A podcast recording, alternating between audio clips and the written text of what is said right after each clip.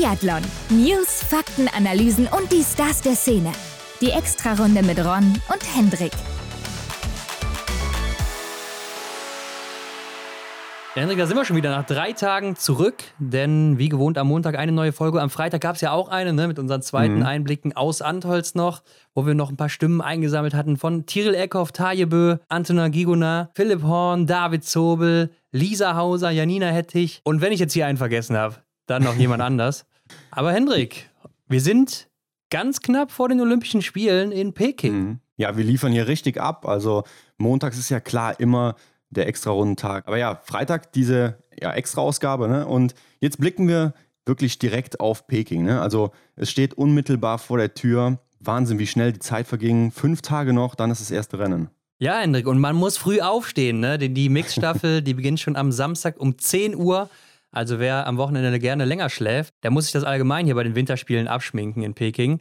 Oh Denn oh ja. da geht es schon sehr früh los, ist ja auch eine Zeitverschiebung von sieben Stunden. Ne? Also bei denen mhm. ist es dann später Nachmittag oder früher Abend, wo die Rennen beginnen. Aber bevor wir darauf eingehen, kommen wir doch erstmal hierzu. Frisch gewachst. Denn auch in der letzten Woche gab es wieder Neuigkeiten. Und Hendrik, ich habe mir hier was Deutsch-Schwedisches rausgeschrieben, denn Johannes mhm. Lukas, der hat für vier weitere Jahre bei den Schweden unterschrieben, bleibt also schwedischer Trainer. Ja, habe ich mir auch ganz groß oben auf dem Blatt notiert. Wie sollte es auch anders sein, oder? Also die Meldung hat mich ja nahezu gar nicht überrascht. Dass der junge Cheftrainer da nochmal weiter unterschreibt, war ja schon zweimal zu Gast bei uns. Special Folge 6 und Special Folge 11 mit ihm ähm, einfach mal abchecken, wenn ihr mehr über Johannes wissen wollt, wer er überhaupt ist, ne? Ja, ist ja auch noch sehr jung, ne? 28, 29 Jahre alt, also genau. sehr, sehr jung. Hat ja nicht nur 2018 mit den Schweden schon Medaillen gesammelt, sondern ja auch jetzt letzten Sommer bei den äh, Olympischen Spielen in Tokio mhm. Silber gesammelt im Segeln, ne, mhm. ne, weil er da eben eine Athletin trainiert. Ich glaube aber, dass viele ihn sich auch im deutschen Team gerne gewünscht hätten und dazu kommt es ja jetzt erstmal nicht. Ich meine mich auch zu erinnern, dass wir ihm auch die Frage gestellt haben in einer unserer Folgen, ob er sich das auch vorstellen könnte und da hat er auch schon gesagt, hm, erstmal nicht, ne? denn er fühlt sich da wohl und bei dem Team, mit dem er da agiert, also kann ich mir auch einen Wechsel gerade aktuell überhaupt nicht vorstellen kann ich absolut nachvollziehen, dass er da nochmal vier Jahre bleibt. Ja, ich hatte vor kurzem noch einen Artikel mit ihm gelesen, wo er auch mit Julian Nagelsmann, hier dem FC Bayern-Trainer, verglichen ah, ja. wurde. Ja. Sind ja beide auch noch recht jung. Also Julian Nagelsmann natürlich ein bisschen älter als er, aber mhm. für einen Fußballtrainer äh, ja auch recht jung noch. Beide aber sehr erfolgreich. Ne? Jetzt fehlt nur noch gut aussehend, weiß ich nicht, kann ich nicht beurteilen. aber ähm, ja, ich glaube, dass die Schweden sich den sichern wollten, das war ganz klar. Nur mhm. was er macht, war vielleicht eben die andere Frage, denn ich glaube, die Optionen, die sind groß bei ihm. Ja, äh, und in dem Interview, in dem Artikel stand auch drin, dass er sich vorstellen könnte, vielleicht mal wieder in, in den Fußball zu gehen. Mhm. Denn da kam er ja ursprünglich auch her damals. Ja, stimmt. Er hat ja auch einfach mit einem kleinen Praktikum angefangen. Ich glaube, im, im Zuge seines Studiums, wenn ich mich jetzt nicht irre bei Wolfgang Pichler und ja, dann kam halt eins zum anderen, ne? Genau, dann ist er dabei geblieben. Vorher war er bei 1860 München, soweit ich weiß. Ah, ja, auch, ja. Äh, ich weiß nicht genau, was er da gemacht hat, ne? aber auch schon in die Richtung gegangen. Mhm. Und ja, ähm, auf jeden Fall ist es jetzt erstmal so, dass er vier Jahre weiter bei den Schweden ist. Er bleibt uns erhalten und für die Schweden sicher ein Bonus. Und ich denke, auch er kann da noch einiges aus dem Team rausholen, denn das Potenzial ist schon sehr groß da. Bestimmt, ja. Ja, Ron, und ich habe gesehen, das schwedische Team, das ist ja schon in China gelandet. Man konnte schon bei Sebastian Samuelsson hier und da mal ein paar Eindrücke sehen auch in der Story, in der Instagram-Story. Und ja, so generell hat man viel gesehen, dass so diese Aufbruchstimmung aufkommt. Ne? Viele machen sich bereit in den Flieger ab nach China und ja, jetzt geht's wirklich langsam los. Ja, und damit nähern wir uns dem hier. Medaillenjagd. Ja, denn wie schon eingangs gesagt, Hendrik, die geht am Samstag los mit der Mixstaffel und einige Teams, die sind eben schon da neben den Schweden, auch die Belarussen und Belarusinnen, also die österreichische mhm. Nation ist auch schon da. Tiril Eckhoff und Marte Olsby-Reuseland sind angereist mit einem Privatjet, ne, haben alle haben auch alle Angst vor Corona so ein bisschen, ne? Ja. oder beziehungsweise, was heißt Angst haben, aber wollen sich zumindest davor schützen. Die Franzosen sind gerade unterwegs und gefühlt fehlen ja nur noch die Deutschen und die Norweger, wenn man sich das mal so auf Instagram anguckt. Ja. Ähm, Norweger, die Männer, die werden auch noch mit dem Privatjet dann von, ich glaube, Verona rüberfliegen. Ja, ja. Also alle gehen auf Nummer sicher hier bei der Anreise. Ja, ich glaube, gerade jetzt kann man das doch wirklich verstehen. Also in einem normalen Olympia ja, denke ich, würde man ganz normal fliegen, aber ja, in der Situation will man ja auf keinen Fall irgendein Risiko eingehen. Das kann ich schon gut nachvollziehen. Und wenn es den Athleten dann möglich ist, man kann ja jetzt darüber diskutieren, ist das überhaupt nötig, sich dann damit ein paar Leuten einen Flieger zu teilen und es fliegen irgendwie äh, 20 Flieger in die Richtung oder ob man dann eben äh, fünf draus macht. Aber ich denke, wenn man äh, vier Jahre lang auf diese zwei Wochen hintrainiert, dann kann man das auch gut in Kauf nehmen. Ja, man könnte ja jetzt argumentieren, in einem anderen Jahr oder so, da könnte es halt eine Grippe sein oder sonst was, was du dir dann ja. einfängst, ne? Ist ja auch möglich. Klar. Ähm, aber klar, ich kann das auch absolut nachvollziehen, gerade wo jetzt so engmaschig getestet wird, was ja auch gut ist. Und mhm. äh, wenn man sich auch mal vor Ort da vielleicht schon ein paar Bilder angeguckt hat, dann sieht man ja auch die Chinesen, wie die da eingekleidet sind. Ne? Also Breaking Bad lässt grüßen oder erinnert auch so ein bisschen an die Minions, finde ich immer. Ne? Ja, ja. Also komplett von oben bis unten, ja, ein. Ja, eingepackt, muss man sagen. Eingepackt ja, eingepackt, genau. Ähm, schon quasi in Folienanzug und so weiter mit Maske. Da kann also, falls die was hätten, die könnten nichts abgeben an die Athleten. Das kann man mhm. schon mal festhalten. Da kann nichts passieren. Ähm, ja, habe ich so auch noch nicht gesehen, aber ist natürlich auch nicht so verkehrt. Ja. Und äh, die Deutschen werden wohl ganz normal mit der Lufthansa fliegen, wahrscheinlich aber dann auch Business oder so. Also auch abgetrennt, denke ich mal. Das kann ich mir auch vorstellen. Trotzdem glaube ich auch, oder ich persönlich würde wahrscheinlich auch mir so eine, so eine Sauerstoffmaske anziehen oder so, wenn ich da hinfliegen würde mit einem ganz normalen Flieger. Also ich wäre da jetzt, glaube ich, auch übervorsichtig aktuell. Ja, gerade so auf engem Raum, glaube ich, ist das dann auf Dauer, man fliegt ja auch über zehn Stunden, glaube ich, ne? Äh, ist das ja, doch ja. dann sehr, ja, ein merkwürdiges Gefühl. Habe ich jetzt letztens sogar äh, im Supermarkt gespürt, so ein Gefühl, so, wo ich dachte, so, ey, du kommst mir hier zu nah, da habe ich mich selber unwohl gefühlt. Das kann ich gut nachvollziehen oder stelle ich mir schwierig vor, im Flieger dann auf diese lange Zeit eben auf dem engen Raum ähm, ja, mit Leuten da zusammen zu sein. Ja, wobei man muss ja sagen, ich glaube, das Risiko, sich da anzustecken, ist auch recht gering. Ne? Die meisten Leute, mhm. die sind eben, oder alle sind vorher ja getestet worden. Ich glaube, PCR-Test ist sogar Pflicht, bin mir aber nicht mehr mhm. ganz sicher, wie das aktuell ist. Ändert sich ja auch alle zwei Tage. Und äh, zudem muss man sagen, die Luftfilteranlagen in den Fliegern, die sollen wohl auch ihr Übriges da tun. Mhm. Also ähm, ich glaube, das Risiko ist überschaubar, aber klar, man weiß es natürlich nie. Äh, und hoffen wir mal, dass alle gut ankommen. Heute habe ich schon im Radio gehört, dass auf jeden Fall der erste Tross der deutschen Olympia-Reisenden äh, da angekommen ist und keiner war positiv bisher von Betreuern und Athleten. Es waren mhm. auch über 160 Leute, also ist ja schon mal ein gutes Zeichen bisher. Ja, das ist schon mal gut. Werbung. Ab heute unser neuer Partner für die nächste Zeit, plattformübergreifend sogar, wird Salomon sein. Ja, der Skihersteller wird wohl jeder Biathlon-Fan aus dem Weltcup kennen. Die blauen Ski, das ist Salomon. Ja, Hendrik, und äh, wem die Ski im Weltcup noch nicht aufgefallen sind, das wird daran liegen, dass die Athleten und Athletinnen mit den Skiern unglaublich schnell unterwegs sind. Ne?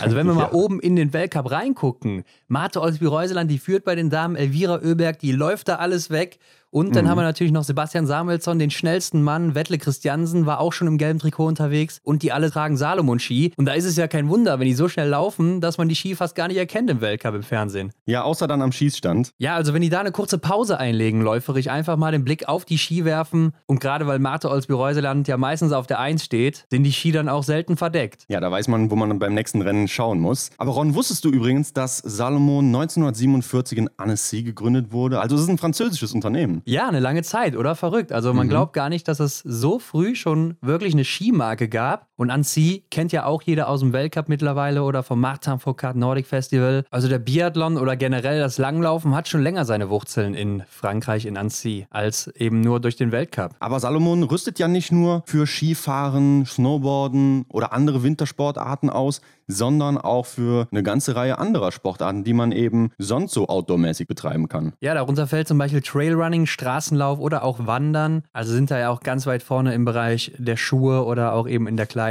Weitere Infos zu Salomon wird es auf jeden Fall auch wieder in den Shownotes zu finden geben. Ja, da findet ihr den Link. Also wenn ihr in einer dieser Sportarten unterwegs seid oder das einfach mal ausprobieren wollt, dann checkt doch mal den Link ab und schaut euch mal Salomon an. Werbung Ende. Auf jeden Fall, in Peking wird es einige besondere Herausforderungen geben, Hendrik. Wir haben es schon öfters mal angerissen hier. Der Ort, der liegt sehr, sehr hoch, ist nochmal höher als Antolz. Und Antolz, das ist ja der höchste Weltcup-Ort, ne? Ja. Hier in Peking, beziehungsweise es ist gar nicht Peking, das ist nochmal 150 Kilometer davon entfernt. Ähm, Zhangju oder sowas, ich habe es eben mal nachgeguckt, habe es aber jetzt auch schon wieder vergessen, liegt auf 1700 Metern Höhe. Das wow. ist schon ordentlich und mhm. äh, ja, da muss man sich auch vorher erstmal dran gewöhnen. Die Strecke ist für alle unbekannt, denn im letzten Jahr, wie das sonst üblich ist, gibt es da immer einen Test, also ein Jahr genau. vor den Olympischen Spielen. Fällt jetzt ja komplett weg. Und dazu soll es da noch sehr, sehr windig sein und es soll auch noch sehr kalt sein. Mhm. Also das sind alles Dinge, die kommen hier und da mal vor beim Weltcup auch, aber selten, dass alles aufeinander trifft. Ja, und hier soll es wohl anscheinend so sein. Ja, bei den Spielen kommt es mir wirklich so vor, als hätte man es besonders schwer gemacht. Äh, klar, die Höhe, die du angesprochen hast, die Kälte. Ich glaube, die Kälte spielt auch noch eine richtig große Rolle, wo man vielleicht gar nicht so sehr drüber nachdenkt. Ja, ich glaube, das spielt alles eine Rolle und wir können ja mal gerade durchgehen. Also die Höhe, ich glaube, da ist es schon mal positiv, dass jetzt direkt davor Antols war. Ich könnte mir vorstellen, ja. die Athleten sind ja jetzt alle und Athletinnen auch schon länger in der Höhe unterwegs. Das heißt, die meisten haben sich da eventuell jetzt schon eher angepasst, weil viele brauchen ja eine gewisse Zeit, bis sie sich erstmal akklimatisiert haben an die Höhe und äh, dass die Auswirkungen dann eben nicht mehr so schlimm sind auf den Körper. Andere haben da kein Problem mit, wie jetzt so ein Johannes Tinges Bö oder Canton Fiormaillet, ne, die laufen da trotzdem Bestzeiten und werden nicht blau. Ja. Äh, jetzt sind aber alle ja schon ein paar Wochen in der Höhe. Also ist das vielleicht so ein Effekt, der sich dann widerlegt? Ich weiß aber nicht, wie das halt so auf längere Sicht ist bei vielen Athleten und Athletinnen. Ne? Ja, wir haben auch eigentlich schon eine ziemlich lange Zeit davon gehört, dass die Athletinnen und Athleten sich eben in der Höhe vorbereiten. Also nicht umsonst machen sie ja jetzt vermehrt oder haben vermehrt dieses Höhentraining gemacht. Das wird schon ähm, vermutlich eine sehr gute Vorbereitung gewesen sein auf die Umstände, die da kommen. Ja, wobei ich glaube, wenn du es jetzt im Sommer machst oder so, dann wird das natürlich jetzt keine großen Auswirkungen mehr körperlich haben. Ne? Also ja. das sind ja auch eher so Dinge, wo du dann vielleicht direkt danach im Training, wenn du wieder runtergehst, profitierst, weil du vielleicht ein bisschen mehr Leistung bringen kannst oder so, mhm. dann im normalen Training. Oder ähm, eventuell auch einfach, dass du weißt, wie lange du brauchst, bis du dich an die Höhe gewöhnt hast. Äh, Sebastian mhm. Samuelsson hat uns das ja mal erzählt, der braucht so sieben bis zehn Tage oder so. Und jetzt durch die Höhentrainingslager konnte er eben nochmal genau gucken, wie lange brauche ich denn überhaupt, bis ich da ah, fit bin. Ja. Und äh, deshalb ist das ja vielleicht so ein Effekt, der dann wegfällt, weil die ja eh jetzt die ganze Zeit schon seit zwei, drei Wochen da oben sind. Ja, dann braucht er diese Eingewöhnungsphase nicht. Die Schweden waren ja jetzt nicht in Antols zum Beispiel am Start, waren aber in Martell, liegt auch auf etwa 1700 Meter Höhe. Also mhm. sind dann auch äh, bestens gerüstet dafür. Und äh, wer jetzt nicht in Antols war, Martha Olsby-Reuseland. Ich glaube ja, die war in Norwegen wieder zu Hause. Aber ich denke ja mal, dass sie ihren Plan von Antols 2020 wieder so ein bisschen wiederholen will. Und der war ja mhm. auf jeden Fall auch sehr erfolgreich. Ja, klar, wenn sie das wiederholen kann, dann äh, glaube ich, sehen wir was sehr, sehr Spannendes. Beziehungsweise dann wird es gar nicht so spannend, ne? muss ich mich ja korrigieren. naja, die Rennen, die waren schon eng damals, oder? Ja, gut, da gebe ich dir recht, ja. Aber ja, warum soll man ein System ändern, wenn es so erfolgreich war im Vorhinein? Also warum soll es dann nicht wieder klappen? Ja, ob es wieder klappt, weiß man natürlich nicht, aber wenn du ein anderes System einschlägst, könnte es natürlich auch sein, dass es, oder das Risiko ist ja dann auf jeden Fall höher, dass es vielleicht gar nicht klappt, ne? Und deshalb. Ja geht man vielleicht lieber auf Nummer sicher und benutzt das, was man mal eben benutzt hat. Und ich könnte mir auch vorstellen, dass das der Grund ist, dass äh, Tiril Eckhoff und sie jetzt schon früher da sind als der Rest des Teams, also die norwegischen Männer und Frauen. Alle anderen sind ja noch hier in Europa, beziehungsweise in Lavazee. Mhm. Äh, und die beiden sind die einzigen, die schon drüben sind. Und äh, ich glaube deshalb auch, dass das so ihr Plan war, um dann eben da am besten performen zu können. Ja, ich meine, für die beiden da geht es natürlich auch um einiges. Es werden ja wahrscheinlich ihre letzten Spiele sein. Wobei für den einen oder anderen Herrn ja auch. Ne? Also warum fliegen Klar. die nicht damit? Passt nicht so ganz.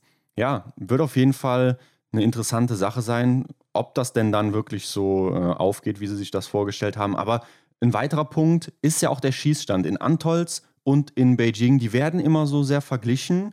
Glaubst du, das ist ein Nachteil für Martholz Bereusland, die dann jetzt eben eine längere Zeit nicht in Antolz am Schießstand unterwegs war? Naja, die, die, die Sache ist ja, ich glaube einfach, dass viele gar nicht wissen, was da in Peking so wirklich auf uns zukommt. Äh, gerade der mhm. Schießstand, den kennt ja keiner. Auf die Strecke gehen wir, glaube ich, gleich auch noch ein. Da haben wir ja öfters mal drüber geredet. Da waren schon deutsche Techniker drüber, die haben äh, ja. äh, drüben, die haben dann auch mal sind die Strecke abgelaufen oder haben die vermessen, sodass man die auch zu Hause dann auf dem Laufband nachlaufen konnte und so weiter. Ähm, da kann man natürlich dann auch Einblicke geben, wie die ist. Aber beim Schießstand, da wird es natürlich schwierig, denn die werden da ja nicht geschossen haben oder mal geguckt haben, wie ist es denn da? Wahrscheinlich haben die mal ja. nach dem Wind geguckt oder so. Ähm, und das ist ja auch so einer der Punkte, die hier anscheinend schwierig sein sollen, denn äh, die Chinesen, die haben ja einen französischen Schießtrainer, Jean-Pierre Amat, und mhm. der kennt natürlich da den Schießstand auch und auch das Stadion. Und der sagt, so extreme Windbedingungen hat er noch nie erlebt. Also er war ja mit dem chinesischen Team im Januar 2021, also vor einem Jahr, da im Stadion. Und da hat er wohl gesagt, da hätte man jeden zweiten Tag nicht schießen können, weil es so windig war. Jetzt soll es angeblich ein bisschen leichter sein. Also er erwartet da eine Lotterie und denkt, das wird äh, nicht so leicht für die Athleten und die wissen dann vielleicht auch teilweise nicht, wie sie da reagieren sollen. Hm, ja, gut, wenn er da schon öfters unterwegs war und den Schießstand kennt, dann weiß er, wovon er spricht. Ne? Aber das macht mir ja dann jetzt schon wieder zu denken. Wenn man dann eine Art Lotterie da hat, ja, dann ist dann wirklich die Fähigkeit des Athleten, der Athletin dann da ausschlaggebend oder hat man halt einfach nur Glück, ne? Ja, klar. Äh, ich meine, in Pyeongchang, da hat man es ja auch teilweise gesehen, ne? Da war es auch teilweise sehr windig, sehr kalt. Und da haben wir auch dann einige Überraschungen über erlebt, damals in den Staffeln zum ja. Beispiel, Männer und Frauen. Belarus damals gewonnen mit einer ja, relativ schwachen Besetzung, ne? außer Daya Domracheva. Und die Schweden ja auch damals gewonnen als Underdogs. Mhm. Ansonsten muss man trotzdem sagen, die Favoriten haben sich am Ende immer durchgesetzt, also kommen dann trotzdem irgendwie immer am besten damit zurecht. Mhm. Und deshalb scheint es ja dann doch irgendwo auch am eigenen Vermögen zu liegen. Klar, wenn du da voll erwischt wirst, mal volle Breitseite, dann hast du natürlich Pech, aber anscheinend sind die meisten äh, Favoriten da auch ganz gut, gut durchgekommen. Ne? Ja. ja, ich denke, zum Können an sich gehört natürlich auch das richtige Reagieren auf die verschiedenen Verhältnisse. Klar, wenn es jetzt so extrem ist wie bei der Europameisterschaft, wo wir nachher mal drauf eingehen, also dann ist natürlich sehr, sehr schwierig, weil da ist man dann ab irgendeinem Grad wahrscheinlich auch machtlos, aber ja, auf der anderen Seite gehört das eben wahrscheinlich auch zu der Fähigkeit, die man beherrschen muss. Ja, aber die Schweden sind schon da und wir haben auch mal Sebastian Samuelsson gefragt, wie sieht es denn da aus mit dem Wind? Scheint ja unglaublich schwierig da zu sein und so unvorhersehbar. Und er sagt, ja, Wind gibt es auf jeden Fall hier, aber ist ja. beherrschbar. Und er mhm. denkt auch, dass es gute Rennen werden. Also äh, bisher sieht es ganz gut aus. Kann natürlich auch eine Momentaufnahme sein und das schlägt nochmal um, aber ähm, er hat da bis jetzt anscheinend keine Bedenken. Ja, das ist ja schon mal gut, dass der erste Eindruck von einem erfahrenen Athleten daneben äh, doch positiv ist, denn der Wind war ja schon eigentlich seit Beginn der Saison oder auch schon davor, ja, da geht es nach Beijing, da ist so viel Wind, also es hat ja jeder wirklich über den Wind gesprochen und äh, ihn quasi als schwarzen Peter dahingestellt. Ähm, darum geht es eigentlich schon seit einer sehr, sehr langen Zeit und ja, jetzt wird es mal Zeit, dass wir es da nochmal sehen, ne? Ja, richtig. ähm, aber wie gesagt, die Strecke, die ist ja auch noch unbekannt. Zumindest ist sie noch keiner so wirklich gelaufen, bis er da war. Ähm, ja. Und man weiß noch nicht so viel darüber. Aber Ole Einer Björndalen, Cheftrainer der chinesischen Herren, sagt auf jeden Fall, dass die Strecke gemacht ist für Canton Fillon-Maillet. Denn er geht davon aus, dass man bei dem Franzosen kein einziges Mal den, die 2-1er-Technik sehen muss. Denn man weiß ja, er läuft alles in der oh, 1-1er ja. durch. Und es soll wohl da nicht ganz so steil sein. Von daher denkt er, die Strecke ist wie gemacht für ihn. Er glaubt deshalb auch, dass der Franzose einer der großen Favoriten hier sein wird bei den Olympischen Spielen. Ja. Aber man muss ja auch sagen, das Schießen in Antolz äh, lag ihm bislang ja nicht, ne? wenn man dann wieder über die Höhe, Höhe nachdenkt und vielleicht auch über den Wind so ein bisschen. Ja, er hat mich wirklich enttäuscht in Antolz. Da habe ich ihm echt mehr zugetraut. Ja, schade, dass er da zum letzten Test dann ja schon fast schwach wirkte. Aber ja, wenn der Ole da die Aussage getroffen hat und ich schaue jetzt gerade mal hier in meine Liste, denn ich habe mich schon festgelegt, wer hier Bronze, Silber und Gold gewinnt, Aha. dann würde ich sagen, haben wir denselben Eindruck. Ich wusste natürlich jetzt nicht, dass man da gut die 1-1er-Technik schieben kann und das dann perfekt für Canton Fiormaillet ist, aber ja, er taucht hier und da doch bei mir schon mal auf. Ich möchte nur schon mal vorwegnehmen, dass ich das hier schon alles fix geschrieben habe. Ja. Ähm, ja, vielleicht änderst du das ja nochmal nach den ersten Rennen oder so, müssen wir mal gucken. Aber ähm, ja, der Franzose ist klar, äh, bekannt für seine 1-1er-Technik und äh, bin ich mal gespannt, ob er das wirklich dann auch so ja. komplett durchziehen kann. Für ihn wäre es natürlich perfekt, aber klar, das Schießen ist die andere Sache dann eben, die dazukommen muss. Und er hat ja auch kein Weltcuprennen bislang ausgelassen. Also vielleicht auch noch ein Faktor, der damit mhm. reinspielt, dass er nicht so fit ist. Auf der anderen Seite muss man sagen, hat er das immer so gemacht. Und da war er auch immer fit bei den Weltmeisterschaften in den letzten Jahren. Ja. Und man muss ja auch sagen, wenn man jetzt mal dieses Jahr abzieht in Antolz, dann war er ansonsten in Antolz ja auch immer sehr gut dabei, hat er auch immer mal ein Rennen gewonnen oder Medaillen geholt. Mhm. Also kann man da schon mit dem Ole gehen, ganz klar. Ja, ja, ähnlicher Fall wie bei Martholz Bereuseland. Warum soll er was ändern, wenn es so bisher immer gut funktioniert hat? Und da bin ich zuversichtlich. Ja, glaube ich eben auch. Ja, und äh, der vierte Punkt ist dann eben die Kälte. Mhm. Hier habe ich auch mal Sebastian Samuelsson gefragt und äh, weil er hatte da auch auf Instagram so ein Bild in so einer Sturmmaske, wo er dann hier die Nase ein bisschen ausgeschnitten hatte, den Mund und so. Ja. Und äh, weil es da anscheinend richtig, richtig kalt ist. Er meint auf jeden Fall, nachts sind es da minus 20 oder minus 25 Boah. Grad, also das ist schon mhm. heftig.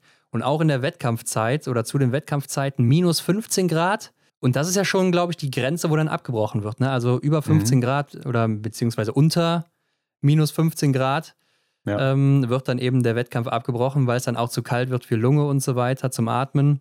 Mhm. Und da sind wir ja aktuell an der Grenze und äh, das ist natürlich hart, ne? Ja, definitiv. Also das ist ja dann wieder ein Punkt, der eigentlich die ganzen Rennen dann zum Scheitern bringen kann. Ähm, und da stelle ich mir die Frage, wenn er jetzt schon so einer ist, er ist ja eigentlich bekannt dafür, dass er sich schon bei relativ im Verhältnis zu Beijing warmen Temperaturen so einmummelt mit seinem, wie heißt der Schal? Äh, dieses Buff-Ding, ja, ja. Genau, du weißt, was ich meine. Alle Schweden Sein, tragen das, ja. Ja, also man, man sieht vor allem ihn, oder mir ist er immer damit aufgefallen, also er mummelt sich schon immer sehr früh sehr gut ein. Was macht man denn dann da noch? Also man kann ja nicht mit, mit drei Mützen laufen. Ja, es gibt ja noch diese, diese ähm, Tapes, die sich dann ins Gesicht kleben, haben ja auch ja. einige Athleten immer mal wieder gemacht. Ähm, ja, und ansonsten einfach auch noch mehrere Klamotten drunter ziehen, ganz klar. Ne? Dann sehen die immer noch mal zwei Kilo schwerer aus oder so im Fernsehen. Mhm. Aber ja, viele Athleten und Athletinnen haben natürlich auch Probleme damit, ne? Denn es, oder wir haben es ja auch in Östersund zum Beispiel jetzt gesehen, wo Johannes Dahle da die Ohren abgefroren sind oder ja, äh, ja. wo er Erfrierungen hatte. Oder Jakob Fack, der hat sich da auch irgendwo mal den Finger da abgefroren und hat da mhm. heute noch Probleme mit. Das ist auch schon ein paar Jahre her oder so. Also ja. so ganz ohne ist das nicht. Und Hat nicht auch eine Schwedin noch äh, die Mütze verloren oder so und dann auch Gefrierbrand an den Ohrläppchen gehabt? Ja, Lynn Persson war das auch in Östersund, genau. Genau, ja. Ja, merkt man eventuell auch im ersten Moment gar nicht, wenn man dann im Rennen unterwegs ist, aber wenn es dann wieder warm mhm. wird langsam, dann, dann fängt es an zu schmerzen und zu bluten. Ja. ja, und das ist natürlich nicht schön. Und hier ist es dann eventuell noch mal kälter als in Östersund. Mhm. Also ja, nicht ganz so schön, aber ich habe mir auch mal den Wettertrend angeguckt. Ich glaube, man kann sich das nicht direkt von diesem äh, Wettkampfort da angucken, aber ich habe mal dann in der nächsten Umgebung da geguckt. Ja. Und da sieht es auf jeden Fall so aus, als würde es ein paar Grad wärmer werden. Dann gehe ich ja auch mal davon aus, dass es dann in der Höhe ein paar Grad wärmer wird. Mhm. Und wenn man sich ja auch mal auf Instagram die ganzen Bilder und so anguckt, da schien ja bisher auch die Sonne immer.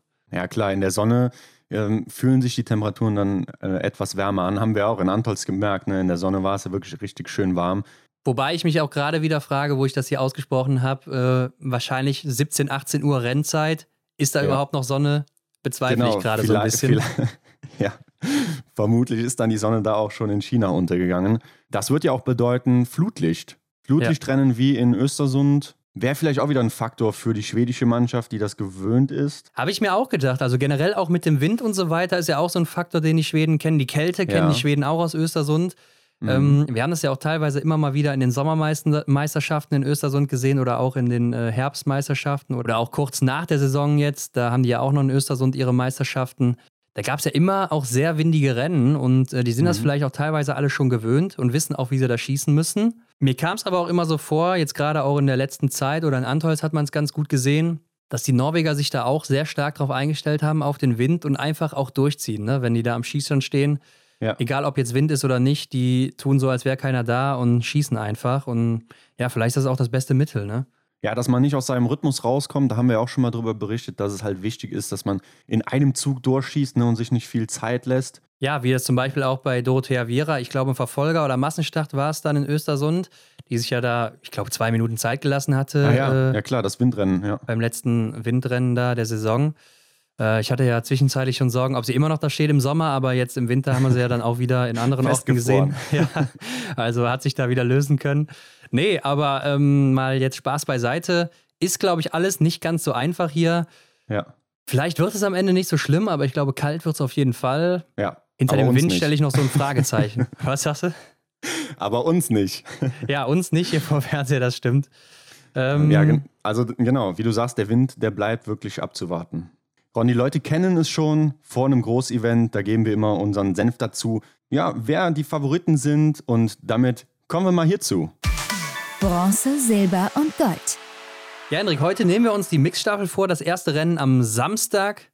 Und ich bin auch mal gespannt, was du dir hier so vorgenommen hast. Wer holt sich denn hier Bronze, Silber und Gold? Ich habe sogar mal die Top 5 aufgeschrieben, wie es ja meistens oh ja. so im Tippspiel ist. Ne? Mhm. Es ist aber unglaublich schwierig, wie ich finde. Denn hier werden natürlich alle Teams in Bestbesetzung sein. Ja. Und ich sage einfach mal so aus dem Bauch raus, für mich die großen Favoriten, das ist Schweden, Frankreich und Norwegen auf Gold. Vor allen Dingen die Norweger, finde ich zumindest, ja, sind da schon die großen Favoriten, ne? Mit Martha Olsby-Reuseland, mhm. den Böhl-Brüdern und Tyrell Eckhoff, so werden sie starten, das weiß man schon. Äh, vor ja. allem dann eben mit Nachladern, ne? Das laufstärkste Team wahrscheinlich hier. Aber ich glaube auch, wenn nur einer von denen patzt oder der Wind dann wirklich einsetzt, wenn er dann mhm. doch kommt, und das bei den anderen nicht passiert, dann ist hier alles offen und dann könnte es hier auch direkt mal die erste Überraschung geben. Ja, wenn wir noch gerade beim norwegischen Team bleiben, weil wir ja da wissen, wer startet, muss man ja schon sagen, Tyrell Eckhoff ist vermutlich die Schwachstelle, oder? ja, das äh, hört sich verrückt an, ne? aber da muss man wirklich sagen, ist so. Ähm, bei den Männern ist es ja so, Tajebö und Johannes Tingesbö, weil die wohl im Gesamtweltcup auch ja. die besten Norweger momentan sind. Mhm. Aber die sind ja nur ganz, also hauchknapp beieinander, so fünf bis zehn Punkte auseinander. Hier ist Sturla dahinter und dann haben wir noch Wettle Christiansen, der ist auch nicht viel weiter weg. Ähm, und Sturla hat ja auf der Pokeljuka noch Gold geholt, zusammen mit Johannes Tingnesbö ja. in der Mixstaffel. Und dann aber Tyrell Eckhoff im Gegensatz dazu einfach da reinzuschmeißen mit Martha Olsby-Reuseland, obwohl sie ja gar nicht die beste Norwegerin dann hinter Martha Olsby-Reuseland ist im Gesamtweltcup.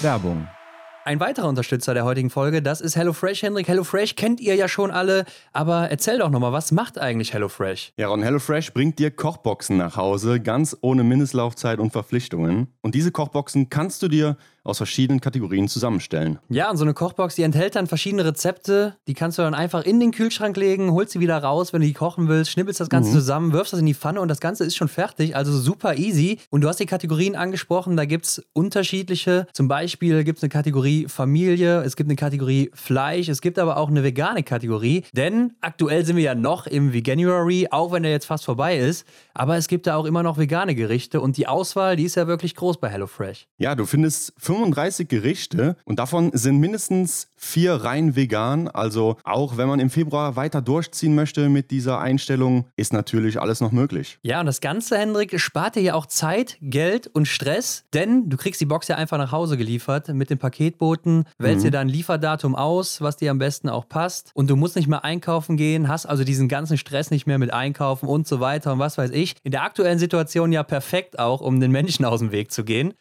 und dazu muss man sagen, es schmeckt auch noch richtig gut. Ne? Also ich hatte schon einige Rezepte, die werde ich mit Sicherheit nochmal nachkochen. Ja, das ist ja auch das Coole. Also man bekommt einen Rezeptbogen mitgeliefert, den kann man sich aufheben und dann ja eigentlich so sein eigenes Rezeptbuch erstellen, was man dann immer mal wieder nachkochen kann. Ja, und wenn jetzt jemand sagt, ich habe gar keine Lust auf irgendwelche Meals oder irgendwelche Mittagessen, Abendessen, wie auch immer, dann kann man mhm. sich da auch Snacks und Leckereien aussuchen, die sind da auch am Start. Und Hendrik, das Beste ist ja, wir haben hier noch einen Code zur Verfügung, mit dem ihr sparen könnt. Denn mit dem Code HFRunde groß und zusammengeschrieben könnt ihr bis zu 80 Euro Rabatt sparen. Je nach Boxgröße natürlich aufgeteilt auf die ersten vier Boxen aus Deutschland und Österreich. Und wenn ihr aus der Schweiz bestellt, habt ihr bis zu 140 Schweizer Franken Rabatt, je nach Boxgröße aufgeteilt auf eure ersten vier Boxen. Genau, das Ganze mit dem Code HFRunde. Alle Infos gibt es dann auch nochmal in den Show Notes inklusive Code und Internetseite von HelloFresh. Also abchecken. Guten Appetit.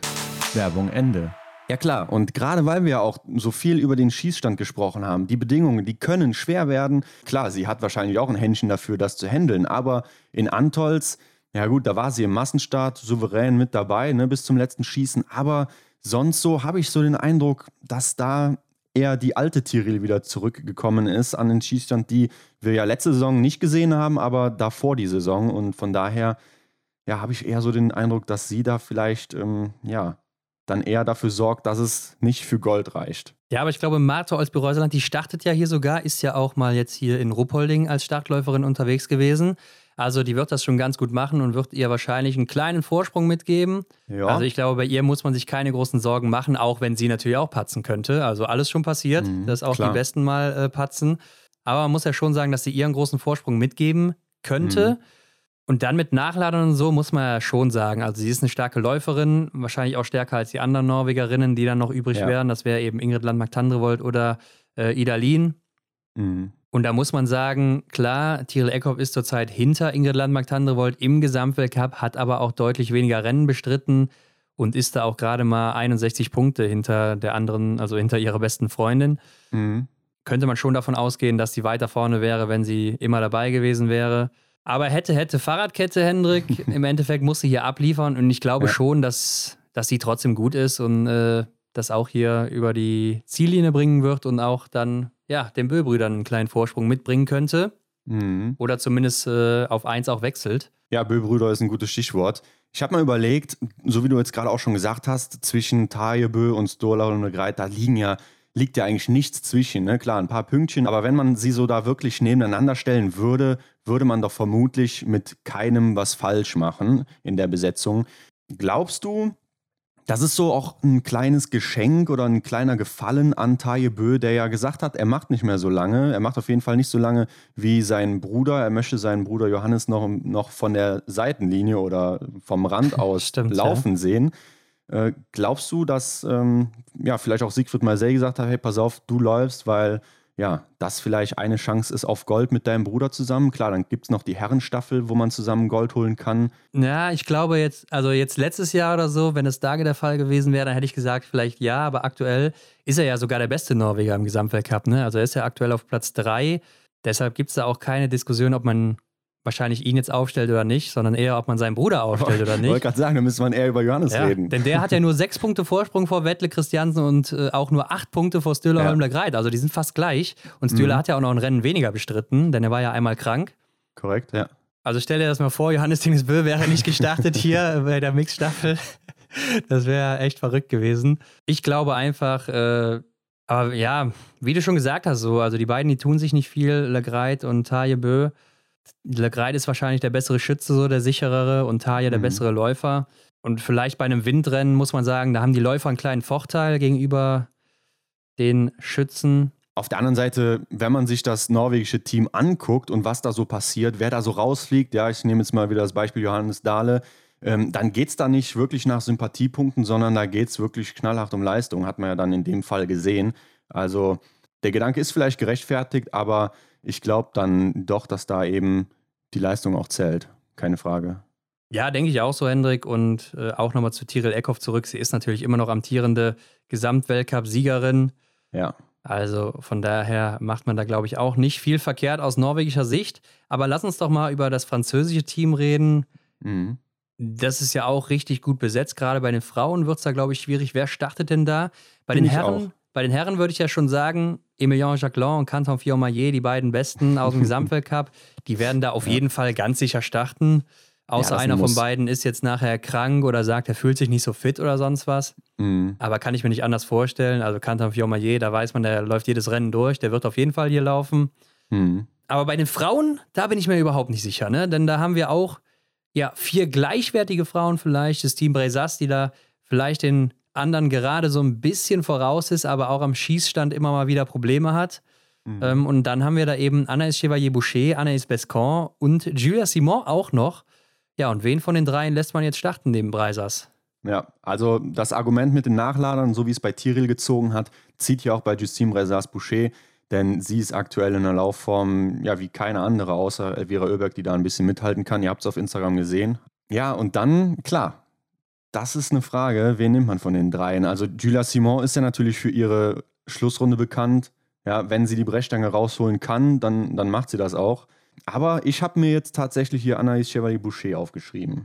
Ja, glaube ich auch irgendwie. Ist auch im Gesamtweltcup ja dann jetzt aktuell die nächste, aber ist ja auch nur acht Punkte vor Bescon.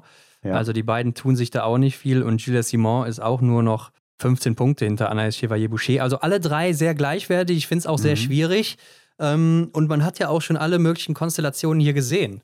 Aber vielleicht denken die sich ja hier auch so. Ja, Anaïs Bescon, das würden auch ihre letzten Spiele hier sein. Vielleicht kriegt die dann auch nochmal die Chance. Auf der anderen Seite hat sie ja schon Gold in Pyeongchang geholt in der Mixstaffel.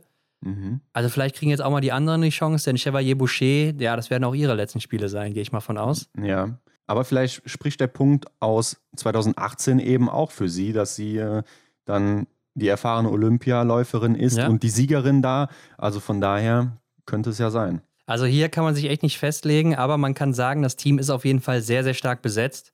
Ja. Aber auch hier haben wir häufig schon bei den Franzosen und Französinnen Patzer gesehen in den Staffeln. Ja. und da ist dann eben immer wieder die Frage, wie kommen die durch und äh, was für eine Tagesform haben die? Denn läuferig, klar, da können nur die Norweger und Schweden mithalten hier. Also es wird ein sehr enger Kampf und damit sind wir dann auch schon bei den Schweden, würde ich sagen. Ja, man könnte schon fast sagen, damit komplettiert sich das Podest. In meinen Augen aber nicht. Also ich habe okay. da schon die, die erste Überraschung. Ich habe noch eine andere Nation. Ich tatsächlich auch, Hendrik. Das kann ich dir ja, schon mal sagen. Sehr schön. Aber noch kurz zu den Schwedinnen und Schweden. Also ich gehe mal davon aus, Sebastian Samuelsson, klare Sache. Hanna Oeberg, Elvira Oeberg auch. Ja, wer ist der dritte? Martin Ponzloma, beziehungsweise der, der, der vierte. der, der vierte, beziehungsweise der zweite Herr im Bunde. Ja. Ähm, also für mich keine Frage, dass die vier hier starten werden. Ja. Weil ja, klar, die so. Ölbergs muss man überhaupt nicht drüber diskutieren, Sebastian Samuelsson auch nicht und Martin Ponziloma, mhm. wenn er fit ist, eigentlich auch nicht, als Sprintweltmeister. Ja. Äh, wen willst du sonst nehmen? Jesper Nelin wäre so der Nächste, aber ist dann, glaube ich, auch wieder zu unsicher. Klar, bei Martin Ponziloma weißt du ja auch nie so wirklich, ne? Also wie mhm. schießt der heute hier? Trifft ja. er überhaupt was oder hämmert der alles weg in 20 Sekunden oder so? Ist ja auch ein mhm. sehr schneller Schütze. Läuferig, keine Frage, einer der besten im Weltcup. Aber ja, ähm, auf jeden Fall auch ein sehr, sehr starkes Team.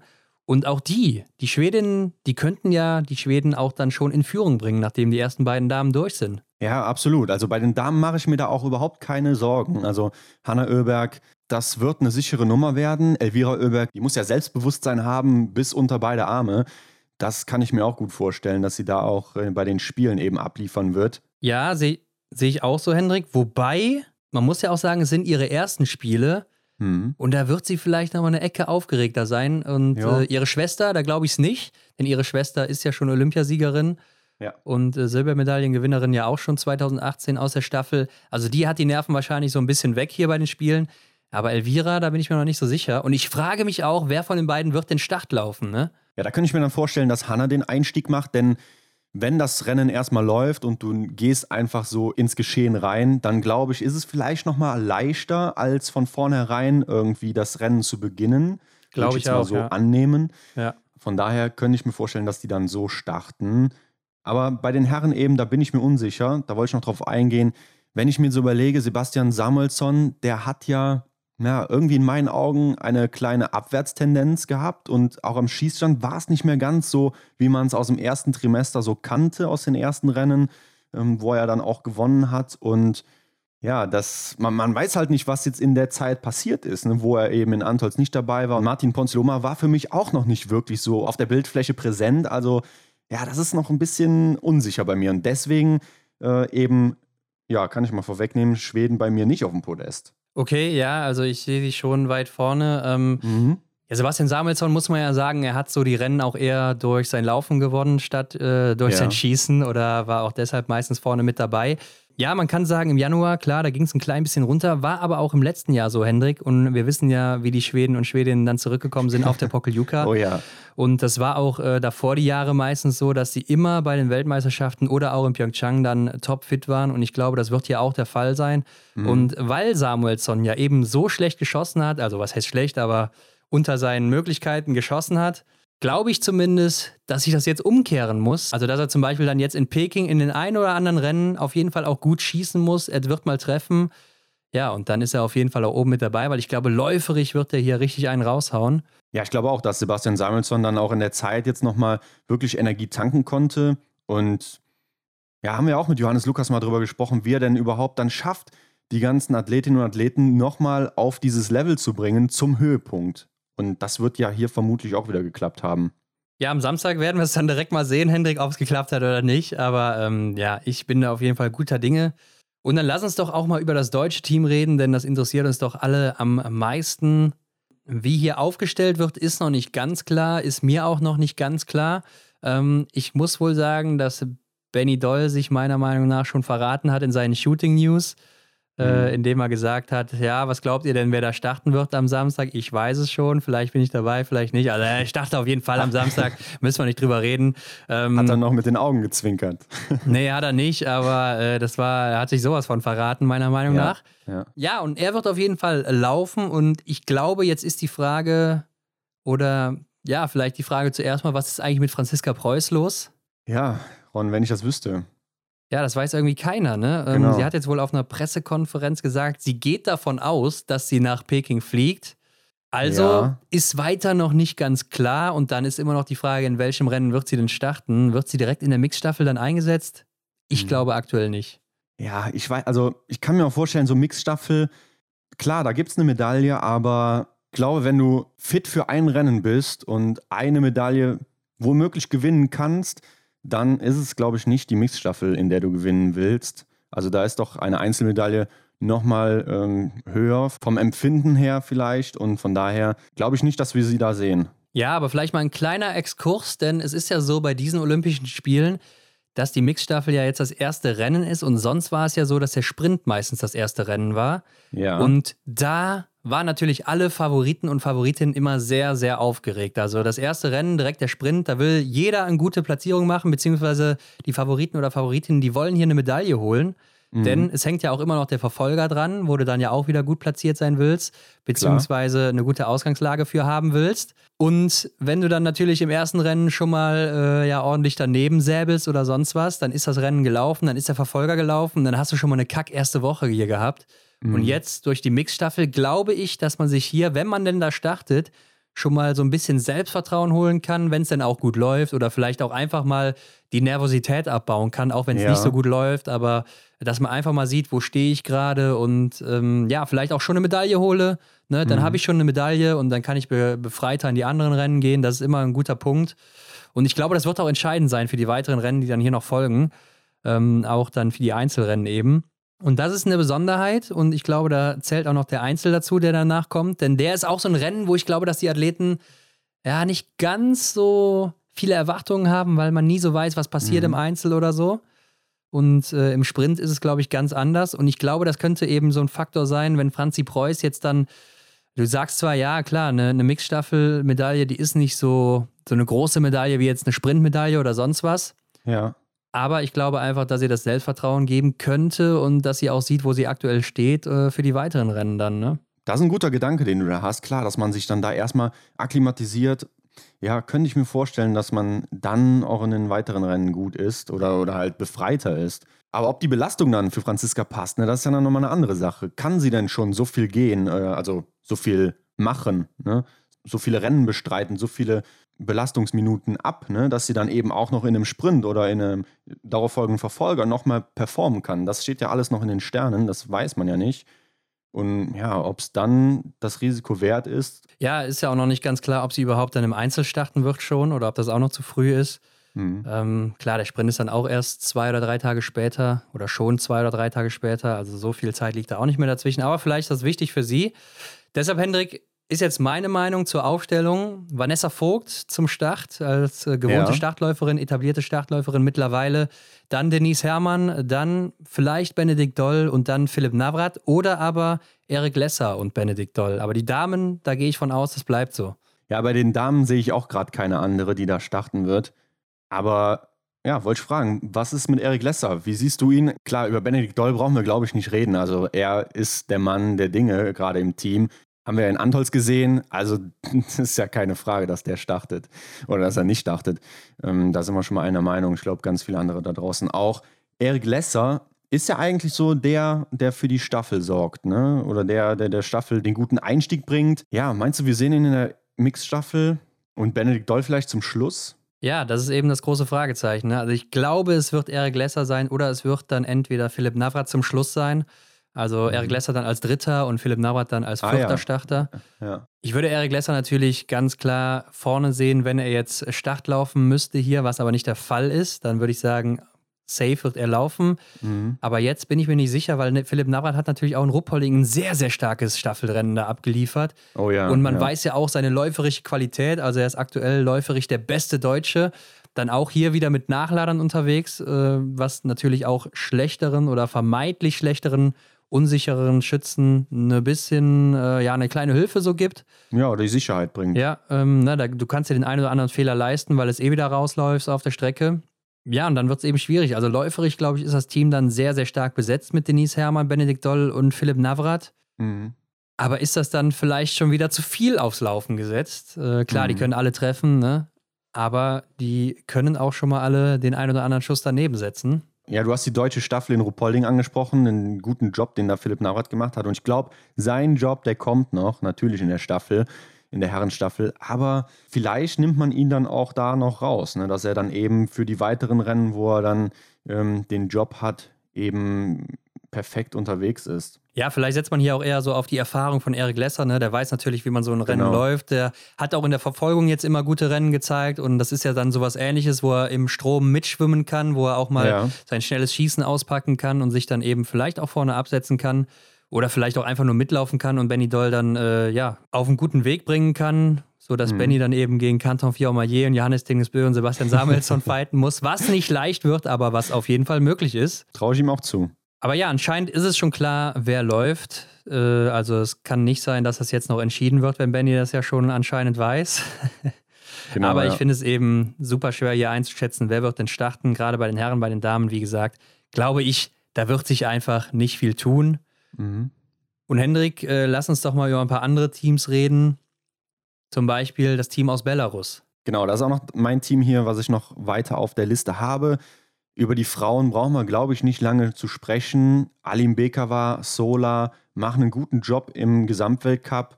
Standen ja auch beide schon äh, relativ weit oben. Ne? Alim Bekava mit den vierten Plätzen und dann mal aufs Podest. Aber sie Anna ist ja auch, auch schon ein Sieg, ne? Also war auch mal unsere Athletin der Woche. Äh, richtig, ja. Bei den Herren ist es dann eher schwieriger, ne? denn da ist die Besetzung nicht ganz so stabil. Anton Smolski, dem traue ich noch eine Menge zu. Auf jeden Fall. Aber dann ist jetzt in der letzten Mixstaffel Labastau gelaufen. Wen würdest du da sonst setzen? Da bleibt ja nicht mehr viel über. Ja, Lasowski oder Lasuski gibt es ja noch. Der äh, ist mhm. ja auch jetzt schon ein paar Staffeln gelaufen. Die Herrenstaffel war ja auch ganz gut unterwegs, obwohl man da eigentlich auch nur Anton Smolski jetzt hatte, ja. den man so wirklich vorne im Gesamtweltcup sieht. Also ich traue denen schon einiges zu auch. Aber die Frage ist eben, wie kommt dann eben Lasuski oder Labastau äh, da durch das Rennen? Borchanikow, den gibt es ja auch noch, ist auch noch ein guter Mann, aber ich glaube, der hat jetzt auch irgendwie ein paar Probleme dieses Jahr oder ist auch teilweise gar nicht gestartet. War ja mhm. auch immer ganz schnell unterwegs teilweise ähm, schießt aber auch katastrophal momentan und mit dieser Position steht und fällt diese Staffel einfach, ne? Aber mhm. denen ist trotzdem alles zuzutrauen, wie ich finde. Also an einem guten Tag, wenn die alles treffen oder so, läuferig sind die alle recht stark, dann ist da auch alles möglich. Ja, ich glaube, sie haben auch so diesen Überraschungseffekt in der Hinterhand. Sie gehören jetzt nicht zu den größten Underdogs, von denen man es gar nicht erwarten würde, da vorne mit einzumischen, aber ja, vielleicht der ein oder andere denkt natürlich an Frankreich, Norwegen, Schweden, vielleicht auch Deutschland. Und ich glaube dann, oder was ist mit der Ukraine? Vielleicht reden wir da auch noch drüber. Die haben ja auch immer ganz gerne so den Überraschungseffekt auf ihrer Seite. Also ja, vielleicht ähm, reicht das ja dann für eine Medaille bei denen. Ja, auch einfach, weil die Ukrainer und Ukrainerinnen sehr gute Schützinnen sind und in der Staffel mhm. dann dadurch immer oben mit dabei. Wie das jetzt bei Wind sein wird, ist die andere Frage, aber ja auch immer bei Olympischen Spielen sehr, sehr gut gewesen. Ja. Äh, auch bei Weltmeisterschaften ja sehr häufig in den letzten Jahren, wo man sich auch immer so ein bisschen fragt, wo kommt das eigentlich her? Weil ja, die ganz großen Namen sind es nicht mehr, beziehungsweise sind die nicht mehr da, wo sie mal waren im Weltcup oder mhm. so und äh, deshalb sehr schwer einzuschätzen auch. Aber ähm, Hendrik, ein Team, was natürlich noch sehr, sehr stark besetzt ist, wie ich finde, ist das russische. Absolut. Äh, ich denke, dass hier starten werden Kristina Restova, Juliana Nikmatulina ist ja auch eine sehr gute mhm. Schützin, eine der besten momentan im Weltcup. Dann dazu natürlich Alexander Loginov und zum Schluss, wer sollte es anders sein, Eduard Latipov, der auch wieder fit ist anscheinend. Klar. Also super starkes Team, aber ich glaube eher, oder ich sehe da eher so die Stärke des Teams dann in den Männer- bzw. Frauenstaffeln. Ich weiß mhm. nicht warum, weil die sind eigentlich top besetzt, aber ich glaube irgendwie, diese Mischung hier, die passt nicht. Ich weiß nicht warum. So ein, mhm. so ein Bauchgefühl einfach wieder von mir. Und ich bin ja immer noch Tippweltmeister, das heißt, so, so falsch kann ich gar nicht liegen. Ja, vielleicht ist das russische Team auch eher sowas für die Single-Mix-Staffel, die wir ja hier nicht sehen werden. Ne? Denn ich erinnere mich jetzt an Ruppolding, ähm, die World Team Challenge zum Beispiel. Da waren die Russen ja auch immer ziemlich weit vorne, so im Duo Dame, Herr. Das hat gepasst. Oberhof ja, haben sie auch gewonnen, ne? Ja, wie das jetzt hier im Quartett funktioniert, ja, das weiß ich nicht. Das traue ich ihnen auch gar nicht so zu. Da sehe ich auch, so wie du gesagt hast, eher so dann in der Damen- oder in der Herren, eher in der Herrenstaffel dann die russischen Biathleten vorne. Ja, aber auch hier wieder ein Team. Also, wenn die Gold gewinnen, wird mich jetzt nicht überraschen. Muss ich ganz ehrlich sagen, äh, so ja. stark wie die besetzt sind. Ne? Christina Retze war jetzt auch schon auf dem Podium gewesen oder auch schon ein paar Mal knapp vorbei. Nick Matulina, mhm. wie gesagt, sehr gute Schützin, die wird einfach verwalten. Ja, und dann hast du Eduard Latipov und Alexander Loginov, beide schon einen Sieg. Nee, stimmt gar nicht, Latipov nicht, aber war ja. auf jeden Fall schon sehr nah dran und äh, wird mit Sicherheit auch noch irgendwann kommen. Aber Alexander Loginov hat ja schon gewonnen und auch jetzt schon starke Rennen im Januar gezeigt. Und dazu noch Olympische Spiele. Da waren die Russen ja auch meistens immer vorne mit dabei. Ja, also es könnte alles sein, aber Henrik, wir müssen auch noch eine Staffel mit reinnehmen. Die hat nämlich letztes Jahr Silber gewonnen auf der Pokeljuka. Das sind die Österreicher und Österreicherinnen. Hm, absolut außen vor gelassen. Auch hier haben wir, glaube ich, zwei Leute, über die brauchen wir nicht wirklich reden. Wobei, ja, sprechen wir es an. Lisa Theresa Hauser, Simon Eder die werden starten. Das sind die zwei Leute, die da ähm, das Ding richten können. Felix Leitner Ja, sehe ich auch, dass die drei auf auch. jeden Fall starten werden. Also ähm, ich glaube, die sind sicher gesetzt. Letztes Jahr war es ja noch David Komatz. Man ja. muss aber dazu sagen, dass da ja auch die Herren gestartet sind. Ne? Also Komatz, Eder, Stouts, Hauser. Mhm. Aber wer wird jetzt die nächste Frau sein? Neben Lisa Theresa Hauser ist es wieder Dunja Storz.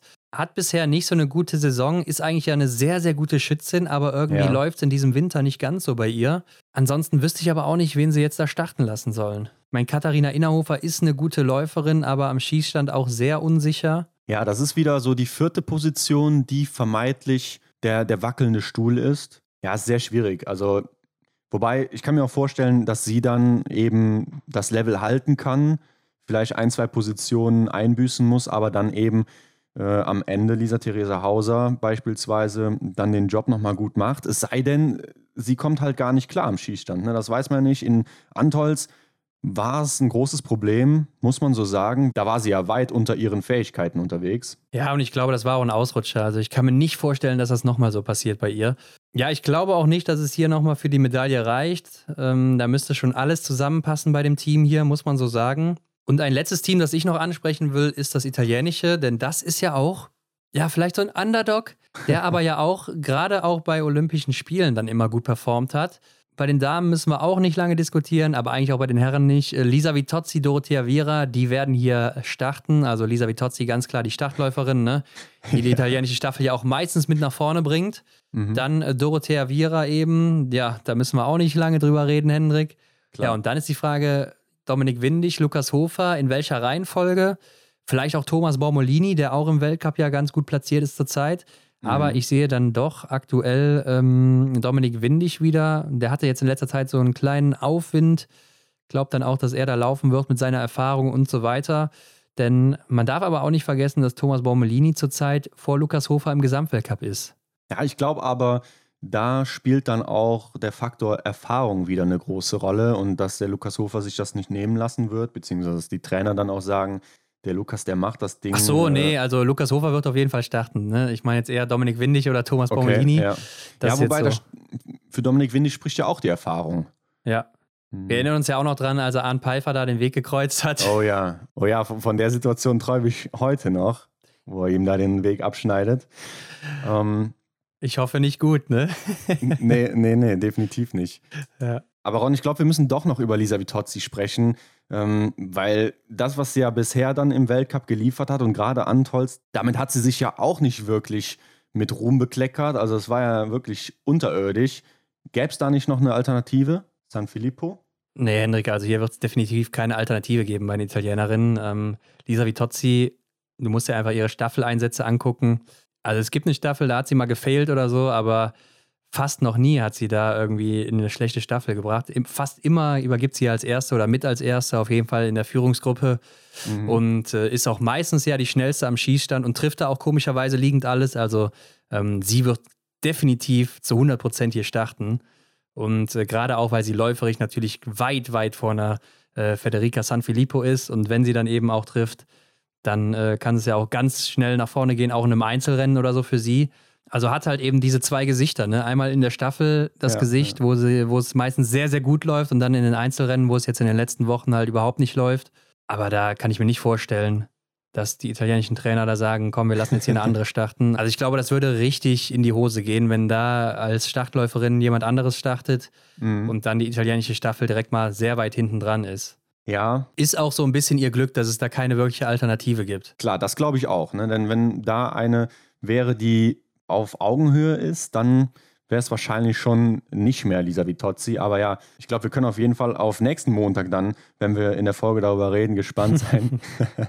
Schauen wir mal, wie sie dann da geschossen hat. Aber klar, die Schnelligkeit spricht natürlich auch für sie. Ja, Hendrik, ich habe aber jetzt kein Team mehr hier auf meinem Zettel stehen. Also lass uns doch mal durchgehen. Wer holt denn hier die Plätze 1 bis 3 oder 1 bis 5? Was meinst du? Ja, also Gold geht an Frankreich, Silber an Norwegen, Bronze an Belarus, und auf 4 und 5, ja, habe ich dann, wenn ich jetzt mich kurz entscheiden müsste, wären wahrscheinlich die Schweden auf 4 und ja, dann vermutlich auch das deutsche Team dann da unter den Top 5 vertreten. Ja, ich finde es auch sehr schwierig und äh, das ist jetzt auch nicht in Stein gemeißelt hier, also fürs Tippspiel oder so. Da muss ich mir auf jeden Fall vorher nochmal die ganzen Aufstellungen angucken. Aber ich habe tatsächlich die Norweger auf 1, ne? Für mich hier echt die großen ja. Favoriten. Und äh, mhm. man hat ja auch teilweise gesehen, wie dominant die in einigen Staffeln da unterwegs waren. Und ja, du hast gesagt, Tiril Eckhoff ist so die vakante Position, wo man nicht weiß, was könnte da so abgehen. Mhm. Aber ähm, ja, ich glaube einfach, die hat jetzt auch wieder so ein bisschen Selbstvertrauen getankt, weil der Massenstart in Antolz, der war ja richtig gut bis zum letzten Schießen. Ja. Da hat sie ein gutes Rennen gemacht und äh, sie merkt einfach, sie kommt besser in Form. Sie wird den Schießstand jetzt auch schon anderthalb Wochen kennen. Also ich glaube, ähm, da lassen die nichts anbrennen. Dahinter dann die Schweden, wobei ich da auch überlegt hatte, sie vielleicht wieder auf 1 zu setzen. Ne? Also, mhm. was heißt wieder? Letztes Mal waren es ja die Franzosen mit Martin Foucault damals noch. Aber ja, haben ja bei den Männern auch äh, dann eben Gold geholt und ich glaube eben, das könnte hier auch dieser Windvorteil aus Östersund sein, den sie hier mitnehmen und wodurch sie dann eben gut zurechtkommen, sollte denn Wind da vorhanden jetzt sein. Mhm. Und auf Platz 3 die große Überraschung, so wird es am Samstag sein, Hendrik, Italien. Die holen sich hier Bronze schon wieder, ich glaube dann zum dritten Mal hintereinander, wenn ich jetzt gerade okay. nicht falsch liege. Ja. Ja, genau, da haben sie nämlich auch Bronze geholt. Das wäre dann auch die dritte hintereinander für Dorothea Viera und auch für Dominik Windig und auch für Lukas Hofer. Und auf Platz 4, da wird am Ende das russische Team landen. Und auf Platz 5, mhm. Hendrik, da werden dann erst die Franzosen und Französinnen landen. Boah, Denn ich glaube, da wird der ein oder andere oder die ein oder andere, die wird da ein paar Fehler daneben setzen und dann laufen die erstmal hinterher. Mhm. Ja, und jetzt fragt man sich natürlich, wo ist denn jetzt das deutsche Team? Und ich muss ehrlich sagen, ich weiß es nicht, ich kann es nicht wirklich einschätzen. Äh, ich sehe die anderen Teams so ein bisschen weiter vorne, auch aufgrund der letzten Wochen. Ich weiß nicht, also gerade bei den Damen, da ist so ein, so ein kleines Fragezeichen dahinter.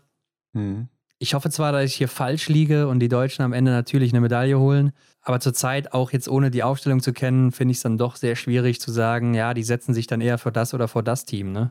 Mhm. Ja, klar, also wenn man ganz rational rangeht, dann ist es tatsächlich so, dass eben einige Nationen dann da besser aufgestellt sind. Zumindest so, wie wir es halt in der Vergangenheit, jetzt in der jüngsten Vergangenheit gesehen haben. Und ja, da muss man das einfach so halt auch hinnehmen. Ne? Was will man anders machen? Aber wie ich es auch schon eingangs gesagt habe, also ich glaube, hier ist wirklich alles möglich. Also sagen wir mal, bei den äh, vier Aufgestellten dann fürs deutsche Team läuft es einfach perfekt. Alle treffen und haben auch läuferisch einen ganz guten Tag. Dann glaube ich, ist da auch alles möglich nach vorne. Mhm. Ähm, und dann traue ich auch zum Beispiel einem Benedikt Doll oder einem Philipp Navrat auch alles zu als Schlussläufer auf der letzten Runde gegen einen Johannes Tingesbö, einen Kantauf Jormayer oder einen Sa Sebastian Samuelsson oder wem auch immer. Und ja, ich glaube, es wird halt sehr, sehr spannend werden und ich glaube auch, dass wir dann nach dem ersten Wochenende jetzt schlauer sind, generell was so die Form der einzelnen Athleten und Athletinnen angeht. Denn da kann man dann schon ablesen, wer ist gut drauf, wer ist nicht so gut drauf, wem liegt die Strecke, wem nicht. Ja, und wem liegt der Schießstand und wem nicht? Ja, und ich bin auch echt nicht nur auf das Ergebnis am Samstag gespannt, sondern ich finde es auch immer interessant, oder klar, das ist wahrscheinlich für jeden interessant, wie es da aussieht. Ne? Also, wie ist die Strecke so tatsächlich? Was sagen auch die TV-Experten? Was hört man so sonst so im Fernsehen darüber, über die ganzen Gegebenheiten da? Und ja, ich hoffe natürlich auf die Stimmen, die wir dann da hören können, die uns da vielleicht noch ein paar Infos geben. Ich finde, auf den Bildern sieht es immer so ein bisschen aus wie so ein Fußballstadion, auch recht simpel und kahl gehalten. Also, ja jetzt erstmal auf den ersten Blick nicht so schön, aber vielleicht äh, hat man auch die schönen Ecken noch nicht so gesehen. Lassen wir uns mal überraschen, Hendrik, und wechseln mal komplett das Thema, denn an diesem Wochenende, da waren ja auch Rennen, und zwar die Europameisterschaft am Arba in Bayern. Naja, zumindest bleiben wir beim Biathlon. Wer hätte es gedacht? Das, das machen wir auf jeden Fall.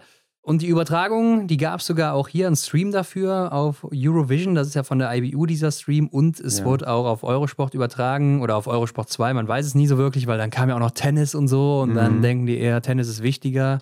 Also was für ein Blödsinn, ne? Ja. Ganz klar. Ja, ich bin erst beim Eurovision Song Contest gelandet, als ich einen Link gesucht habe. Ja, stimmt. Denn der korrekte Link ist eurovisionsport.tv.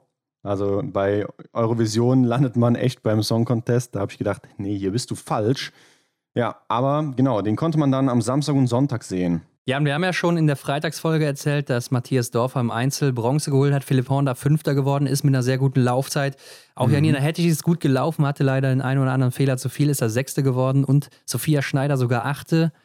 Ähm, also es ging schon mal ganz gut los für das deutsche Team. Und auch lustig, Matthias Dorfer, der hatte ja zuerst noch diesen alten Orangenanzug an und hat dann, nachdem er seine Bronzemedaille bekommen hat, äh, den neuen Anzug bekommen. Also, also auf einmal geht's doch.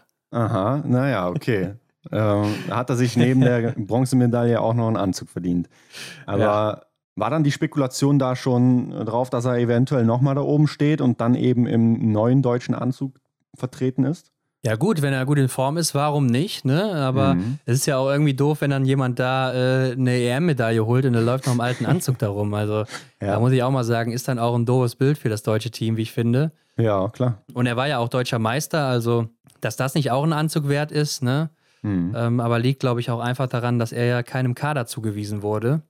Und das mhm. wurde ja auch nicht mehr geändert nach den deutschen Meisterschaften. Ja. Ja, muss man nicht verstehen, aber ist eben so. Äh, Im Sprint sah es aber auch ganz gut aus. Ne? Es waren ja auch Zuschauer vor Ort hier wieder, denn äh, ja. in Bayern haben sich ja noch kurzfristig die Corona-Regelungen wieder geändert. Und so durften hier auch Zuschauer am Start sein, ein paar tausend. Und hier holt hier auch dann im Sprint Lukas Fratscher Bronze und Justus Strelo wird Fünfter. Und dann der, das Doppelpodest für die deutschen Damen mit Franziska Hildebrand Silber und Janina Hettich Bronze. Also auch hier wieder ein Top-Ergebnis aus deutscher Sicht. Ja, klar, wenn wir jetzt gerade hier beim Sprint der Damen bleiben, die Norwegerin Ragnhild Femsteinevik, die haben wir ja hier auch schon mal besprochen oder angesprochen. Das ist aber für mich wirklich so eine Kandidatin, die eventuell ja dann demnächst im Weltcup unterwegs sein wird. Ja, muss man mal gucken, ob ein Platz warten, frei wird. Ne? Also, genau, warten wir noch ein Jahr ja. ab, wenn vielleicht Tyrell Eckhoff sich abmeldet, wenn Martha Olsby-Reuseland sagt, es ist genug.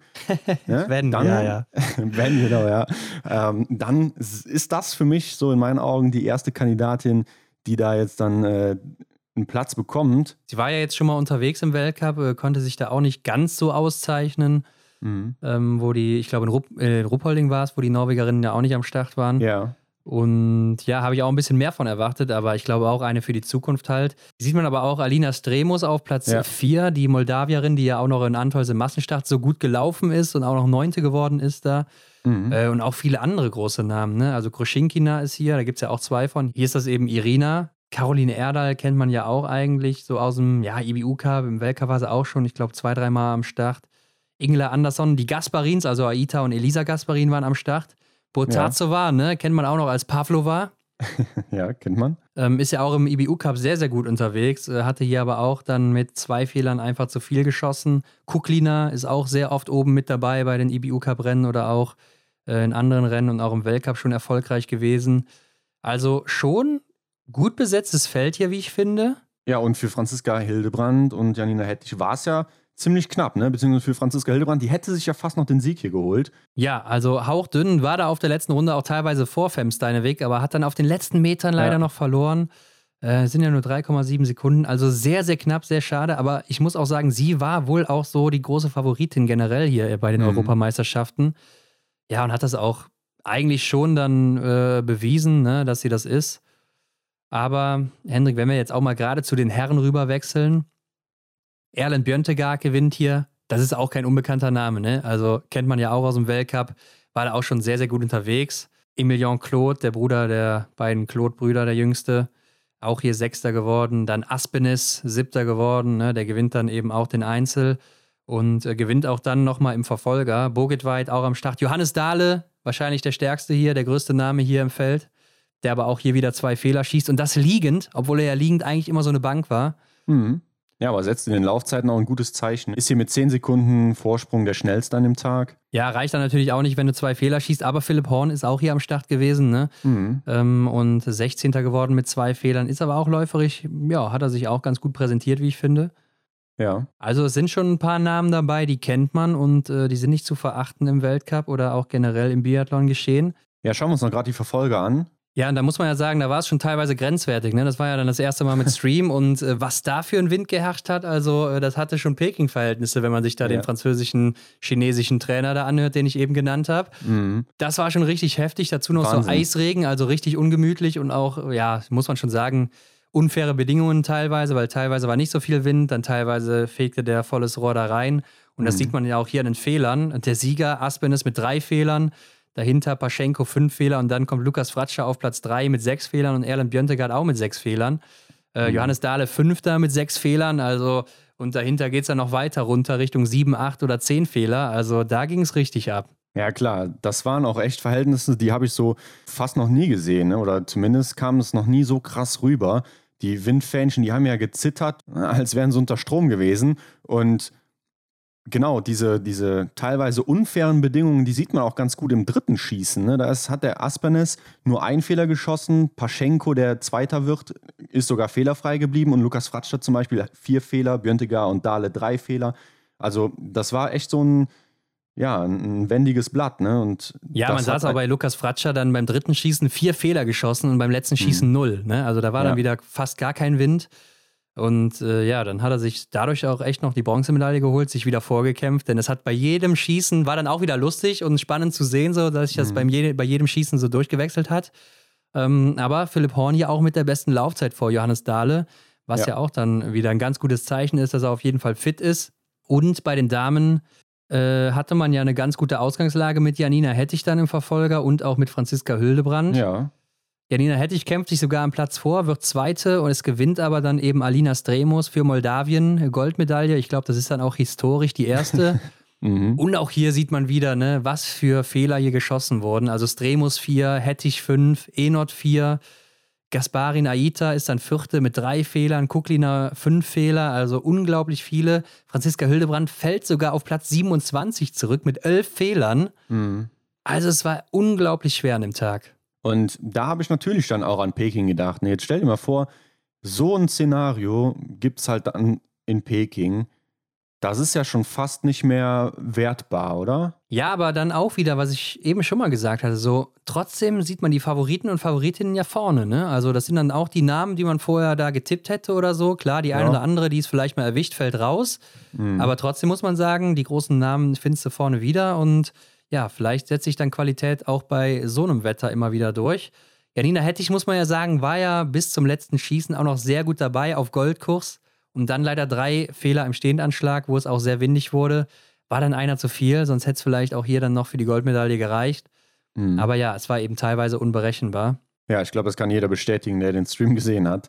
Hanne, Hanna Kebinger übrigens aus deutscher Sicht, äh, nee, nicht aus deutscher Sicht, sondern im Gesamten die schnellste Laufzeit. Ja, stimmt. Ne? Also auch ein gutes Rennen. Äh, zwar am Schießstand acht Fehler dann gelassen. Ja. Aber ja, ich denke, wenn man läuferig so sieht, ja, es läuft bei mir und so, dann weiß man auf jeden Fall, man hat ein gutes Gefühl auf den Skiern. Mhm. Und man weiß auch, ähm, ja, man, man kann an einem guten Tag, wenn man trifft, auch was erreichen hier in dem Rennen. Man sieht aber auch hier die Abstände, wie riesig die ja teilweise sind. Ne? Wann sieht man das denn schon mal? Dann Janine Hettich 18 ist ja noch okay, dann äh, 27 mhm. dahinter Enot auf 3. Dann aber schon 48 Aita Gasparin, dann 1,32 Kuklina. Ja, und dann geht es auch ganz weit runter bis am Ende sieben Minuten. Ja, also echt ein verrücktes Rennen. Und am nächsten Tag, wo ja dann die Staffeln, die Mixstaffel wird dann hier noch gelaufen und die Single-Mix-Staffel anstanden, sah es ähnlich aus. Ne? Also auch wieder sehr, sehr windig, Absolut, extrem ja. viele Fehler hier. Und da fragt man sich auch teilweise, warum überhaupt noch durchgezogen wurde. Aber ich glaube, mhm. die wollten halt einfach durchziehen. Ja, stimmt. Ne? Warum haben die zum Beispiel im Weltcup alles verschoben in Östersund letztes Jahr. Und hier bei der Europameisterschaft wird dann einfach durchgezogen. Das ist echt komisch. Ich glaube auch einfach, dass die Termine dann hier nicht so leicht verschoben werden können. Und man muss ja auch bedenken, dass die ein oder andere vielleicht jetzt hier nach den Europameisterschaften auch noch rüber nach Peking fliegt. Ja, okay. Äh, ich glaube zum Beispiel jetzt so eine Alina Stremos oder so, die wirst du auch in Peking wiedersehen. Ja, hat sie auf jeden Fall ein straffes Programm. Ja, und gerade in den Mixstaffeln hat man ja auch dann wieder schön in der Anzeige da gesehen, wie viele gelbe Punkte da waren. Unfassbar. Ja, und guck dir mal die Mixstaffel an. Also die Norweger gewinnen ja hier, ne? Erlen Björntegard, der trifft auch noch alle Scheiben ohne Nachlader. Ja. Ja, und dann hier und da siehst du immer wieder so eine Strafrunde oder mal drei Nachlader oder so. Am Ende dann auch mit zwei Strafrunden und elf Nachladern gewinnen die hier. Zweiter wird dann eben Deutschland mit Lukas Fratscher, Philipp Horn, Janina Hettich und Sophia Schneider zum Schluss. Mhm. Und das waren ja auch die beiden, die haben sich die ganze Zeit gebettelt, denn alle anderen waren meilenweit entfernt von den beiden und Norwegen ja. und Deutschland die ganze Zeit zusammen. Sophia Schneider dann leider beim letzten Schießen mit der letzten Scheibe so ein paar Probleme gehabt und da ist dann eben Femsteiner Weg weggelaufen. Ja, Meilenwald trifft es ganz gut, ne? denn die Schweiz, die kommt hier auf Rang 3 mit vier fast fünf Minuten Rückstand ins Ziel. also so Abstände habe ich noch nie gesehen in der Staffel. Und ja. das Verrückte ist ja auch, dass hier zum Beispiel von insgesamt 23 Startern oder 23 Nationen, die hier gestartet sind, sind nur 13 ins Ziel gekommen, weil alle anderen überrundet wurden. Mhm. Das ist schon heftig. Und ja, dann, wie du schon sagst, Schweiz fast fünf Minuten, dann Frankreich auch fast fünf Minuten, Russland auch ein bisschen mehr als fünf Minuten, Österreich fünfeinhalb Minuten, dann kommt Belarus äh, fast sechs Minuten schon. Ne? Und das Kuriose ist ja auch hier, die Rumäninnen, Hendrik, die sind ja als Dritte ins Ziel gekommen, aber haben dann beim letzten Wechsel irgendwas verkackt und dadurch zwei Minuten Strafe bekommen und sind deshalb von Platz drei auf neun zurückgefallen. Ja, das konnte man gut sehen im Stream. Da hat der Körperkontakt nicht ausgereicht. Ich weiß gar nicht, haben sie sich gar nicht getroffen oder auf jeden Fall im Nachgang haben sie dann, glaube ich, äh, den Körperkontakt noch nachgeholt, aber da war die, die Wechselzone halt schon vorbei. Und ja, dann muss man auch knallhart sein. Ne? So ist die Regel. Ja. Da wird durchgegriffen. Ja, da muss man auf jeden Fall drauf achten, weil ansonsten bringt dir das ja nichts. Die waren aber auch recht weit, also die hatten keine Chance mehr auf Platz 2, hatten aber auch eigentlich keine Chance mehr zurückzufallen. Da hätte schon alles schieflaufen müssen. Das war eine, eine sichere Nummer auf Platz 3. Ja, ja, es war eine sichere Bronzemedaille und für die ja auch eine große Medaille dann eben. Und mhm. äh, ja, auf jeden Fall dann bitter geendet. Ähm, ich muss aber auch mal so allgemein sagen, und ich finde, das sieht man auch häufig so im IBU Cup, wenn man denn mal einen Stream hat oder so, mhm. dass dann auch gerade Weltcup-Athletinnen wie zum Beispiel Janina Hettich oder so viel selbstbewusster wirken, auch so am Schießstand, finde ich, vom, ja. ja. von der Ausstrahlung, von der Körperspannung und so weiter. Die wissen einfach, hier bin ich wer im IBU Cup und so. Und ich finde, das kommt auch immer irgendwie rüber. Und im Weltcup hat man immer so das Gefühl, dass sie sich so ein kleines bisschen verstecken hinter den großen Namen. Ja. Ja, das hast du gut beobachtet. Also, man, ich weiß nicht, woran das liegt. Ist das nur die Selbstwahrnehmung von einem selber oder ist es tatsächlich so. Ne? Denn klar, da kann man schon mit breiter Brust dann da hingehen und sagen, hey, sonst bin ich ja auch im Weltcup unterwegs äh, und bin schon Weltmeisterschaften gelaufen und äh, ja, Janina Ettich war ja auf der Pokeljuke auch gut, ne, in der Staffel. Ja. Von daher ähm, ja, glaube ich schon, dass man das dann vielleicht auch oder dass die Athletin, der Athlet das auch unterbewusst dann auch ausstrahlt. Ja, glaube ich eben auch. Und äh, ich glaube, das spiegelt sich dann auch im Resultat wieder. Und Janina hätte ich ja auch allgemein mit hervorragenden Laufzeiten hier an dem Wochenende. Und äh, ja. beobachtet man ja auch schon so die letzten Wochen im Weltcup. Da geht es auch ein bisschen bergauf für sie. Also äh, geht alles in die richtige Richtung, außer das Schießen so ein klein bisschen abgefallen. Mhm. Aber wenn das wieder dann zurückkommt, dann ähm, glaube ich, wird das auch richtig gut. Und ich fand auch so ein bisschen schade, dass jetzt so ein Philipp Horn, Franziska Hildebrand, Janina Hettich, klar, das ist eine andere Liga hier bei der EM, aber dass wir die jetzt nicht in Peking sehen werden, denn die sind einfach mhm. körperlich fit und so, ne? Und vielleicht auch dann eine Bereicherung fürs Team, wenn mal eine ausfällt oder so. Schade, dass die einfach nicht dabei sind. Ja, klar, man hat halt begrenzte Plätze, man kann nicht jeden mitnehmen. Da ist auch so die Frage, was wir auch schon viele Athletinnen und Athleten bei uns im Gespräch gefragt haben, bist du lieber so im IBU Cup, also in der zweiten Liga, wie man so sagt, da top, ne? Bist du da immer auf dem Podium? Oder bist du lieber im Weltcup, in der ersten Liga, unter der Elite vertreten und ja, tummelst dich da so in den hinteren Plätzen? Was, was ist dir lieber? Ne? Also man, man sagt zum Beispiel auch in anderen Sportarten, bist du lieber ein sehr, sehr starker Amateur oder ein schlechter Profi? Ne? okay. Ähm, klar, das sind hier alles Profis und das kann man damit nicht so vergleichen, aber mir geht es halt so um diese Aussage, ne, um den Hintergrund. Ja, die meisten haben sich ja immer für den IBU Cup dann äh, vorne entschieden oder so, statt irgendwie im Weltcup dann vielleicht mal nicht oder im Sprint dann die Verfolgung zu verpassen anschließend ja. oder so und äh, schon wieder nach Hause reisen zu müssen. Aber klar, Olympische Spiele will jeder mitnehmen und ähm, sie hatten auch ihre Chancen, ne? haben sie leider nicht nutzen können oder nicht genutzt und ja, jetzt ist es eben so. Aber lass uns noch gerade über die Single-Mix-Staffel reden. Da ging es ja auch sehr windig weiter. Am Ende gewinnt ja, hier aber auch das stärkste Team, muss man sagen, aus Russland mit Anton Barbikov und äh, Bortasova mhm. eben. Und dahinter dann das Team aus Frankreich und auf Platz 3 dann auch wieder Deutschland mit Justus Strelo und Franziska Hildebrand. Also machen hier auch nochmal ein gutes Rennen zum Abschluss der Europameisterschaften. Italien auf Platz 4. Rebecca Passler auch hier richtig starke Rennen gemacht, beziehungsweise vor allen Dingen sehr stark am Schießstand unterwegs gewesen. Mhm. Ja, kommt fehlerfrei durch. Mhm. Ja, hatte dann zwei Nachlader beim letzten Schießen halt nochmal nach dem zweiten Wechsel. Da ah, ja, genau. ist sie dann mhm. direkt im 1 gegen 1 gegen Franziska Hildebrand angetreten.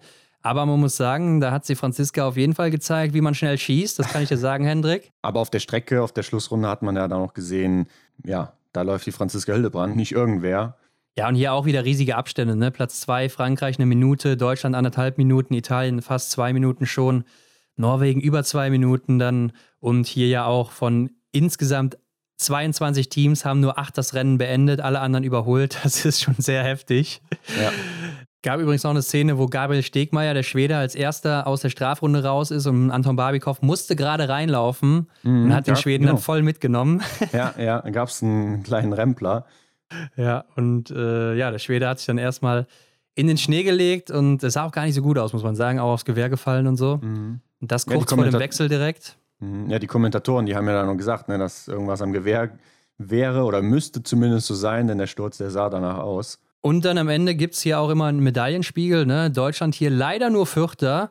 weil hier wird ja nach den Goldmedaillen gewichtet. Ja. Also eine Goldmedaille geht immer über eine Silbermedaille, auch wenn du 100 Silbermedaillen hättest. Ähm, mhm.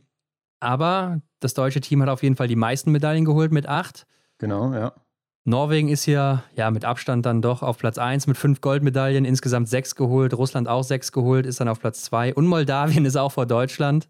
Ja, wegen, eben, der, wegen der Goldmedaille halt, ja. Ja, wegen der Goldmedaille von Alina Stremus dann. Ja, Henrik, und die Europameisterschaften gehen ja auch mit in die Punktwertung der, äh, des IBU Cups mit ein. Da geht es auch schon weiter am 3. Februar, also vor den Olympischen Spielen noch und auch am Samstag, wo die Olympischen Spiele sind, da gibt es da auch ein Rennen. Mhm. Da werden ja dann auch hier die Namen, die bei der Europameisterschaft dabei waren, wahrscheinlich wieder starten. Aber wie geht's ansonsten weiter? Dem Wachstruck hinterher. Ja, Ron, wie geht's weiter? Bei uns geht's weiter mit einer kleinen Überraschung. Freitag, ihr wisst, da kommen unsere Special-Folgen. Und äh, da haben wir was. Da haben wir ja, was in der Pipeline. Ja, da muss man wohl nochmal sein Englisch auspacken, ne? Denn auf Deutsch, da wird es dann schwierig, das zu verstehen. ja. Aber wir haben nochmal einen Special Guest hier ausgepackt vor den Olympischen Spielen und äh, das ist wirklich ein Special Guest, kann man nicht anders sagen. Ja, also merkt euch den Freitag, hört dann da rein. Wir haben ja auch am Freitag gefragt, wie sieht's aus? Wollen wir jetzt nach den ganzen, ja, Peking-Rennen, die ja ziemlich anders liegen als dann eben im Weltcup, meistens unter der Woche, äh, mhm. machen wir da mehrere kleine Folgen? Oder bleiben wir einfach bei einer Folge pro Woche am Montag, was ja auch dann eben doof liegt, weil man zum Beispiel in der ersten Woche drei Einzelrennen hätte, jeweils für Männer und Frauen mit mhm. Einzelsprint und Verfolgung. Also macht nicht so viel Sinn. Und in der zweiten Woche gäbe es dann nur noch die Staffel und den Massenstart. Deshalb haben wir uns überlegt, am Samstag ist ja, wie schon zehnmal gesagt jetzt, die Mixstaffel. Sollte wissen, ja. Und da kommt natürlich dann die Folge am Montag wieder raus, wie gewohnt. Ne? Da mhm. werden wir darüber berichten, was ist da passiert. Dann haben wir ja am Montag und Dienstag jeweils den Einzel der Männer und Frauen. Da werden wir dann am Mittwoch eine Folge bringen. So ist es. Und dann geht es ja weiter. Freitag, Samstag, Sonntag, Sprint und Verfolgungen werden wir sehen. Ja, wie gewohnt dann am Montag die Folge. Und in der zweiten Woche haben wir dann noch Dienstags und Mittwochs die Staffeln jeweils. Da werden wir dann donnerstags danach berichten direkt. Und dann wieder ganz normal am Montag im gewohnten Rhythmus über die Massenstarts, die dann zum Abschluss noch stattfinden. Aber das werden wir natürlich auch in den folgenden Folgen dann nochmal ein bisschen sagen. Folgende Folgen auch gut, ne?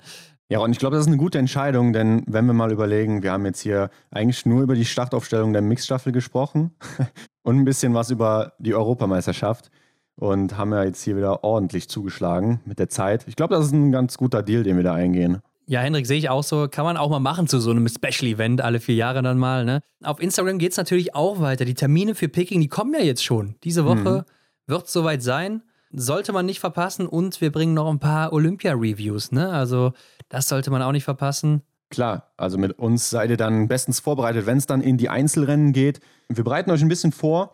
Ja, aber man darf natürlich nicht vergessen, Hendrik Abonniert diesen Kanal, ne, bei Spotify, iTunes, wo auch immer, bewertet uns natürlich auch da.